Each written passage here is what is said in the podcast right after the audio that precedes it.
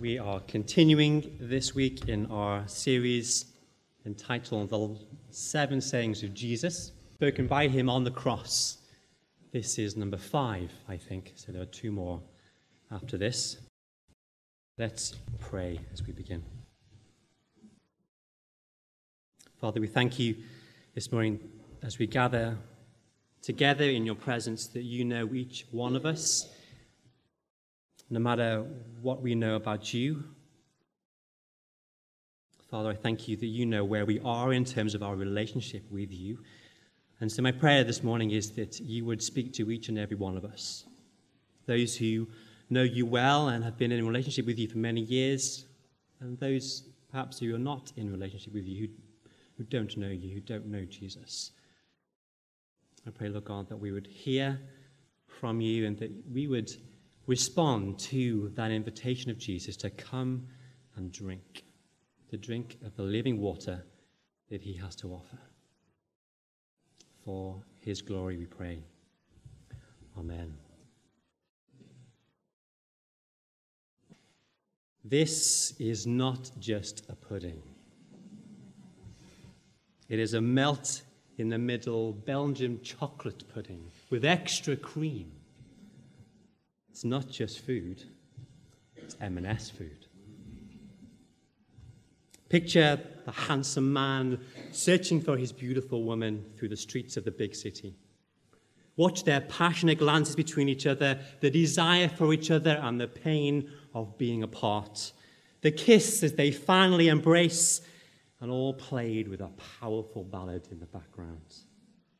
You too can have your dream relationship if you wear Chanel number five. And then you see snow capped mountains and trees blowing in the wind, clear roads winding up the hillside, and around the corner comes the latest model of your favorite car. The drive is smooth, the interior deluxe, the corner is sublime. And whatever the weather, the car never slides. Advancement in technology. I can see your eyes are wide open with desire this morning. Your hearts are pumping with excitement. Your mind is relaxed with the hope of satisfaction. advertisements are powerful. They are designed to convince us that we really need the product that they're selling, even if we don't actually need it. They will meet your needs and solve your problems. They will bring happiness, satisfaction, contentment, life, success. And it can be all yours tomorrow with Amazon Prime. tomorrow is not quick enough, perhaps. Advertisements work because they arouse our senses and they promise to fulfill and satisfy. But do they? Do they always deliver? And if they do, do they always last? Food is great, but we get hungry again. Cars have good purpose and pleasure, but one day they will rust and break down. The scent of the perfume fades and the bottle eventually runs out. There's nothing wrong with having those things and enjoying them, they're good gifts from God. But despite what the TV ads claim, they won't ultimately solve our solutions. They don't bring complete happiness and satisfaction. But it seems, doesn't it, that the world, and us included, are longing for something that will satisfy. We are thirsting for something. Water. Thirsting. It's one of the most important components of the body. Our bodies are made up of about 70% of the stuff so is the planet.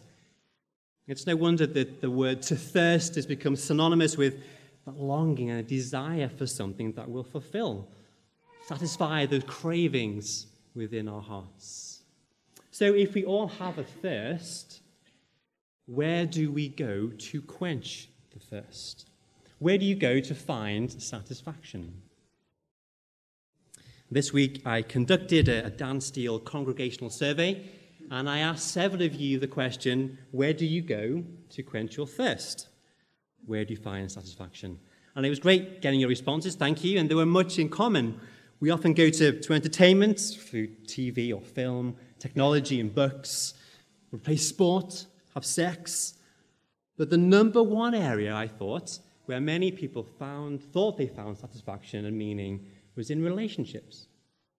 Whether that is in marriage or children or friendship, seeking approval from other people, having other people's praise. We look for it in the relationships that we have, or we imagine what it would be like in the relationships we long for. Again, relationships with people are good. They're given by God. But relationships can fail. People can let us down. Relationships come to an end. They're good, but they're not the place where we find ultimate satisfaction. But the Bible rightly diagnoses for us that our thirst for satisfaction in relationships and other things is because we have exchanged our finding of life and satisfaction in our Creator for the creation, the things that He has made. The Bible tells us in Romans 1 that we find ourselves out of relationship with our Creator. And we're left with that God shaped hole that we try and fill with all sorts of stuff that doesn't quite fit. If you were here a few months ago, you will remember that we looked at the episode in John chapter 4 where Jesus meets the woman at the well. And water and thirsting, obviously, is the big theme in that passage. We saw that this woman was trying to find satisfaction, meaning in life through relationship, through her marriages. She'd had five husbands, the man she was then with wasn't her husband. And you will remember that Jesus confronts her about her situation, and in offering her true satisfaction, he uses this metaphor of water, quenching thirst through living water. He says this Everyone who drinks this water, water from the well, will be thirsty again. But whoever drinks the water I give them will never thirst. Indeed, the water I give them will become in them a spring of water welling up to eternal life. Jesus wasn't talking about some magic holy water that he had, he was speaking metaphorically. Quenching our thirst for life is found in him. Think about that promise that Jesus is making. He's claiming that complete satisfaction, meaning, purpose. Life is found in the person, in, in Jesus. Is it true? Do you believe it? Maybe you're here this morning and you're looking into Christianity. Maybe you have been a Christian for many years, but you're feeling a bit thirsty. Can Jesus really give that kind of satisfaction? And if he does, does it really work? How does it work?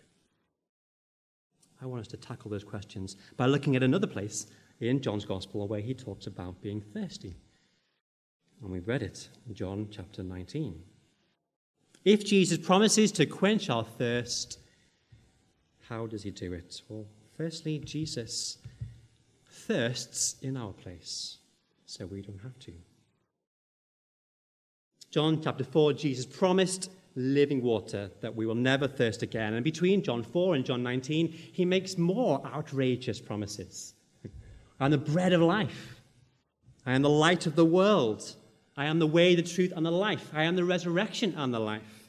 Amazing promises found in Jesus, but then in John 19, we see everything but life and light.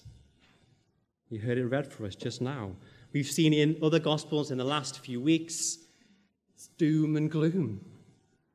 Jesus is arrested and attacked, and he's got opposition from every corner of society. He's beaten and he's mocked. He's nailed to a cross, and he's dying in agony. And last week we saw that it was even worse because Jesus said, My God, my God, why have you forsaken me? That spiritual loss, abandonment by his father. It's doom and gloom, quite literally, because now darkness has covered the land.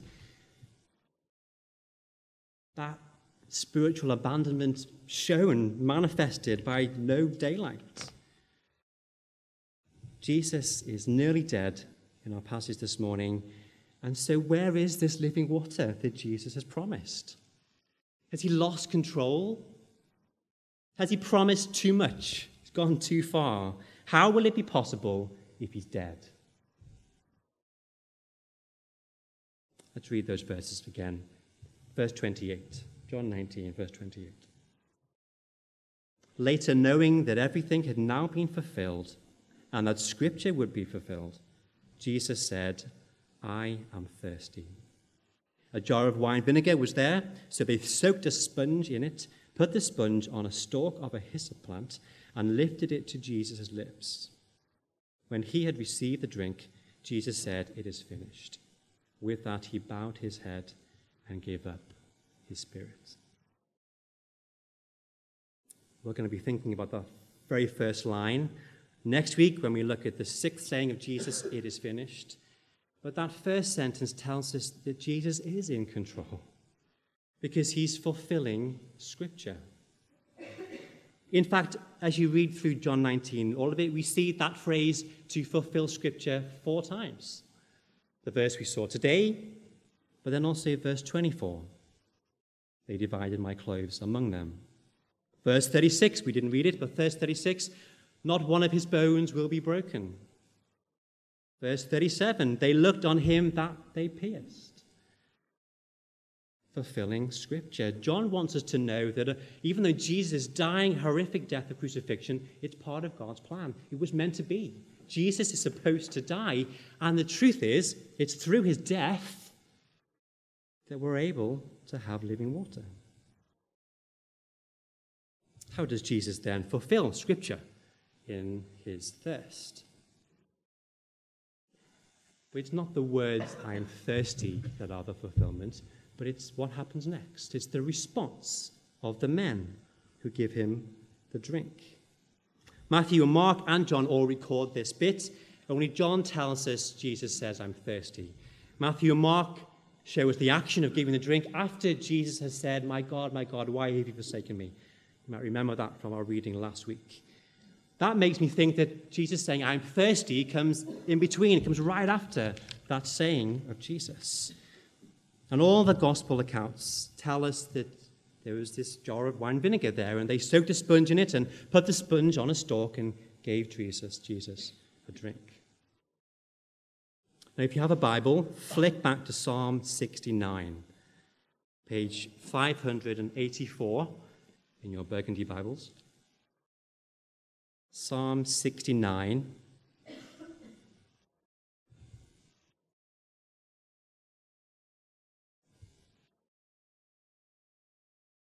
Verse 21, the psalmist says, They put gall in my food and gave me vinegar for my thirst. As well as some allusions to earlier on in the psalm and some allusions to Psalm 22, where David speaks about his mouth being dried up like a potsherd, it's believed that this is the verse that's being fulfilled. But I don't think it's just some random verse that Jesus thought, oh, that's good, I could, I could fulfill that verse by saying I'm thirsty. That's not what's going on. But Psalm 69 as a whole is what's important. In the New Testament, but especially in John's Gospel. In somehow it's quoted or alluded to four times in John's Gospel, and always in the context of when Jesus is facing opposition. Opposition from his brothers who don't believe in him, opposition from the Pharisees and the teachers of the law who reject him. You see, Jesus, who is suffering at the hands of his enemies, was also David's original experience in Psalm 69.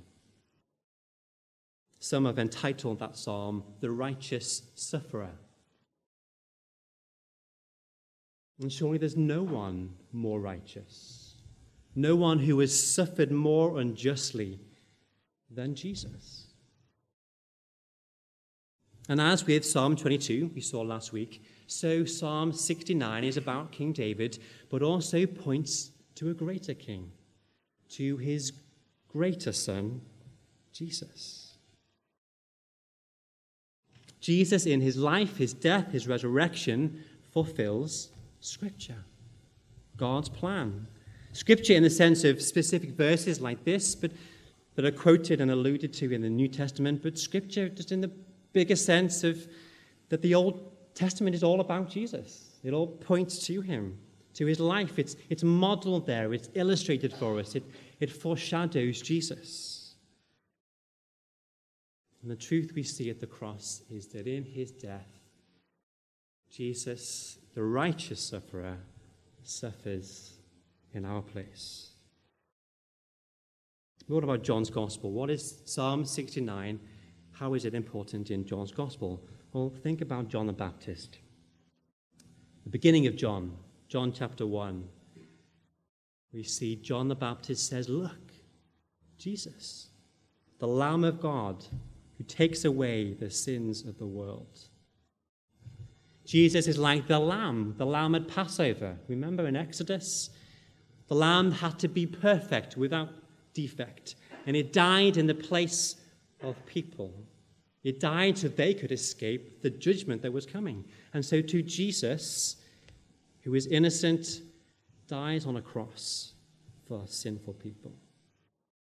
Like the Passover lamb that, that couldn't have any broken bones, so Jesus, John 19, had no broken bones. And other allusions that we get right there in John chapter 19, we see Jesus fulfilling scripture, standing in our place, thirsting in our place as he dies for us.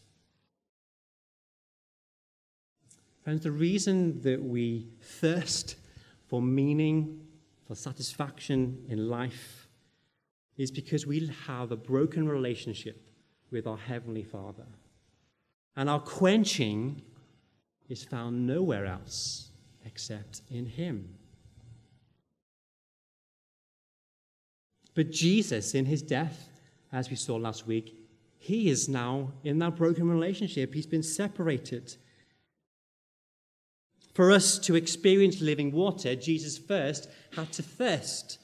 Physically in his body as he's exhausted on the cross, but thirsting spiritually as he's in that place, bearing the wrath, bearing the judgment, taking it on himself. So we don't have to, so we don't ultimately have to away from God forever in hell. But that, of course, is only half the story. Jesus thirsts in our place, so we don't have to. But how do we drink? How do we drink of the living water? Easter Sunday. Jesus didn't stay dead. And the very next chapter, chapter 20, teaches us that he rose from the dead and he appeared to his disciples. He was alive. Remember, Jesus had said that he would. Think about his conversation with Mary in John chapter 11.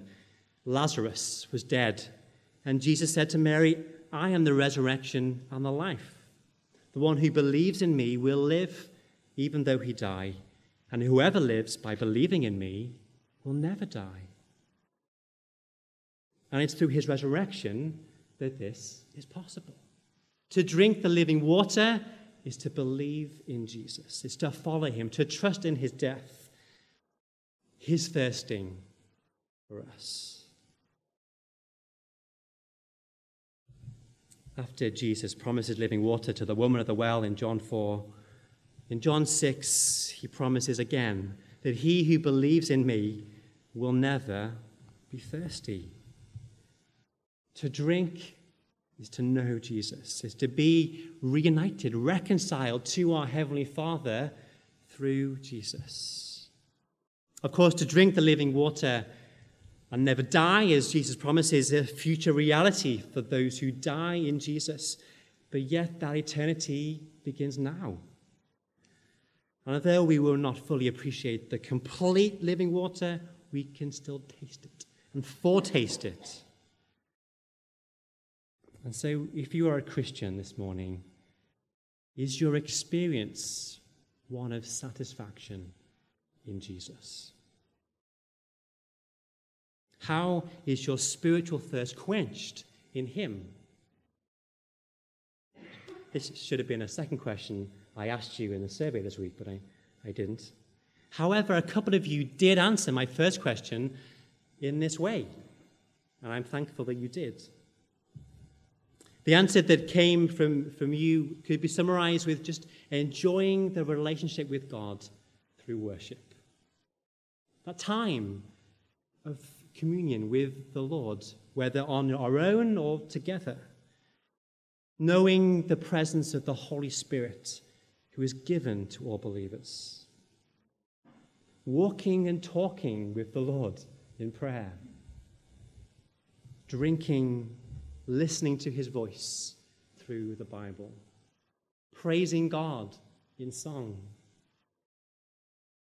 Quenching comes through the relationship that ongoing, living, daily relationship that we have with the Lord Jesus. And in John chapter 7, Jesus promises again a third time, and he says, Let anyone who is thirsty come to me and drink. Whoever believes in me, as the scripture has said, rivers of living water will flow from within them. By this he meant the Spirit, whom those who believed in him would later receive. Think back to the woman at the well. Jesus confronts her about her five husbands. Then she brings up this topic of worship, questioning her worthiness of, of receiving it. As a Samaritan woman, she worshipped in a different place to the Jews, but Jesus says, Believe me, a time is coming when you will worship the Father neither on this mountain nor in Jerusalem. True worshippers will worship the Father in spirit and in truth for they are the kinds of worshippers the Father seeks. God is spirit, and his worshippers must worship in spirit and truth. Spiritual thirst is quenched in our relationship with God, Father, Son, and Holy Spirit. Are you quenched through your relationship with Jesus? This week I heard a few testimonies of people who have had their lives transformed through our relationship with Jesus. They were people who have been helped with their financial troubles through Christians Against Poverty, CAP, but who had also found ultimate quenching of thirst in Jesus. Take Becky, for example. I can't remember her real name. But this is a lady who grew up in a rough family. She remembers as a kid the police raiding her house looking for her parents. As a teenager, she would quench her thirst through drink and drugs. She was always angry and getting into fights and getting arrested. And then one day she was taken to a local event run by a church, and she found simple help with her financial de- um, issues. But more than that, she found Jesus. To her, Jesus wasn't just another drug to try and quench the thirst, but then fail her. No, through Jesus, she found everything. A heavenly Father, a Father that she'd not really had before. Value, sacrificial love that no one had shown her. A new identity as a child of God. Purpose for living life. Hope for the future. A thirst quenched. But listen to this not only hers, but through the radical transformation of her life, her grandmother and her mother and her daughter also came to know Jesus. And Jesus, and in him, we find life and love and satisfaction and purpose and identity and all that we need for life. The Apostle Paul says in Ephesians 5 don't get drunk on wine Becky was trying to find quenching for her thirst in wine, but instead be filled with the Spirit, speaking to one another in psalms and hymns and songs from the Spirit. Make music from your heart to the Lord, giving thanks to God the Father for everything in the name of our Lord Jesus Christ. Jesus is the only one that satisfies. And so when life is hard, and when you feel in deep darkness, remember that Jesus is the light of the world. When you don't know where to go or what to do, He is the way and the truth and the life. When you're hungry for meaning and for answers, feed on the bread of life. When you're lost and tired and near to death, hold on to the hope of eternal life. Next weekend, we are going to be spending 24 hours in prayer. We are focusing mainly on the Irving project and the Lord's will for that and praying that He would provide the building. But what a great opportunity for us also to drink of the living water, to spend time seeking God, personally, but corporately as His people, listening to His voice, praying for refreshment and help.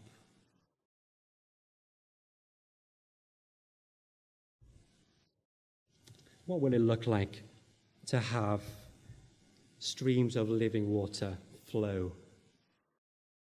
What will it look like on that final day when Jesus returns? Let me tell you about one more advert.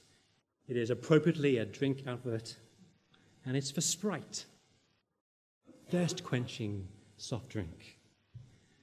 The scene is a group of 20 something people They've just finished a game of basketball. It's a bright, sunny day. They're tired and hot and thirsty. One man opens his bottle of Sprite and he has a drink. And then he walks down to the edge of the court and he does a somersault. And instead of landing on the hard concrete, he goes through to a beautiful swimming pool of water. The rest have a drink and they too follow, completely refreshed cool, clean in the water. Of course, the point is that drinking Sprite will refresh you like diving into a swimming pool. We all love a thirst quenching drink on a hot day. Sprite promises extreme results. But it's only Jesus that will satisfy you like that. Last week, if you remember, Dan really helpfully showed us that after all the suffering and the death of Psalm 22, it ends on a high with life and with victory. And so too with Psalm 69. David talks about the suffering and the abuse. He calls on God's judgment. But then the last verses of Psalm 69 say this if you're still there, verse 29. But as for me, afflicted and in pain, May your salvation, God, protect me. I will praise God's name in song and glorify him with thanksgiving. The poor will see and be glad. You who seek God, may your hearts live. The Lord hears the needy and does not despise his captive people. Let heaven and earth praise him, the seas and all that move in them. For God will save Zion and rebuild the cities of Judah then the people will settle there and possess it. The children and his servants will inherit it, and those who love his name will dwell there. Isn't that the picture we have in, in Revelation 21? The final city, the new heavens and the new earth. And John sees it and he says, I saw the holy city, the new Jerusalem, coming down out of heaven from God, prepared as a beautiful bride dressed for her husband. He heard a loud voice from the throne saying, Look, God's dwelling place is now among his people, and he will dwell with them. He will wipe away every tear from their eyes. There will be no more death, or mourning, or crying, or pain. For the old order of things has passed away. To the thirsty, I will give water without cost from the spring of water of life.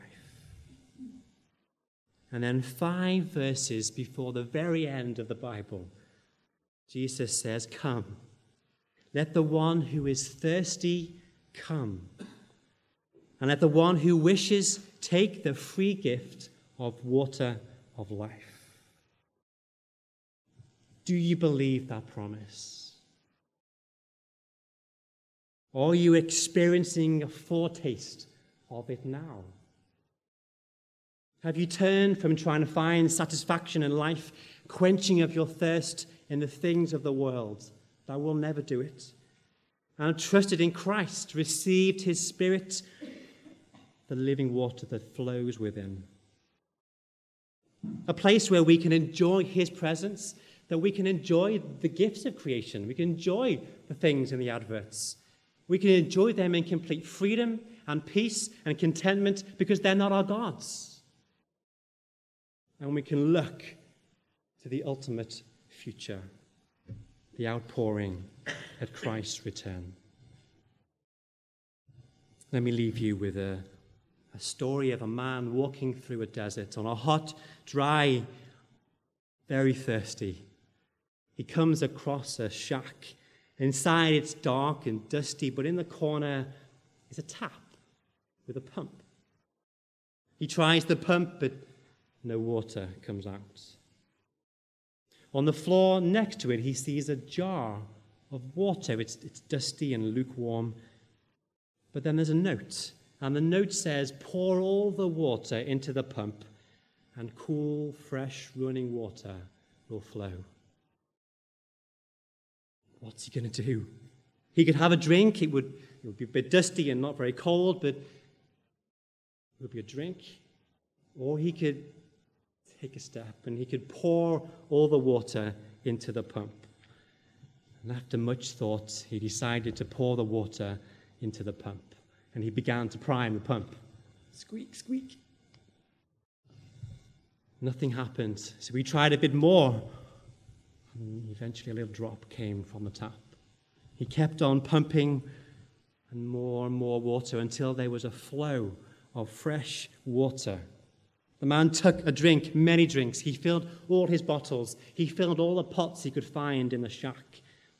And on the bottom of the note, he wrote, It really does work. Jesus came to die on a cross. He thirsted in pain of crucifixion. He thirsted, bearing the judgment of God that we deserve. He rose from the dead so that we can have life, everlasting life, flowing water.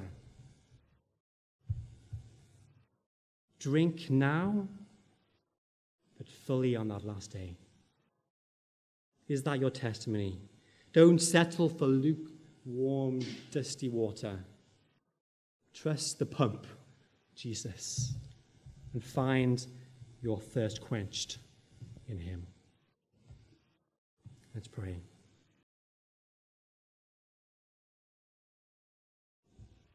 King David writes these words You, God, are my God. Earnestly I seek you. I thirst for you. My whole being longs for you in a dry and parched land where there is no water. I have seen you in the sanctuary and beheld your power and your glory. Because your love is better than life, my lips will glorify you. I will praise you as long as I live, and in your name I will lift up my hands. I will be fully satisfied as with the richest of foods. With singing lips, my mouth will praise you. And Heavenly Father, may that be our testimony in the Lord Jesus, that our thirst may be quenched in Him. We long for satisfaction and meaning and purpose in life because we were born into a broken relationship with our Creator, with you. We thank you that Jesus thirsted for us so that we don't ultimately have to, that He rose again so that we can have, be quenched. We can be filled with your presence of the Holy Spirit, knowing that water flowing within us. Father, help us in the, in the dry and weary, thirst thirsty times of life. that we would not seek to quench our thirst in created things, but that we would seek and run to you. Please quench our thirst this morning, we pray. In Jesus' name, amen.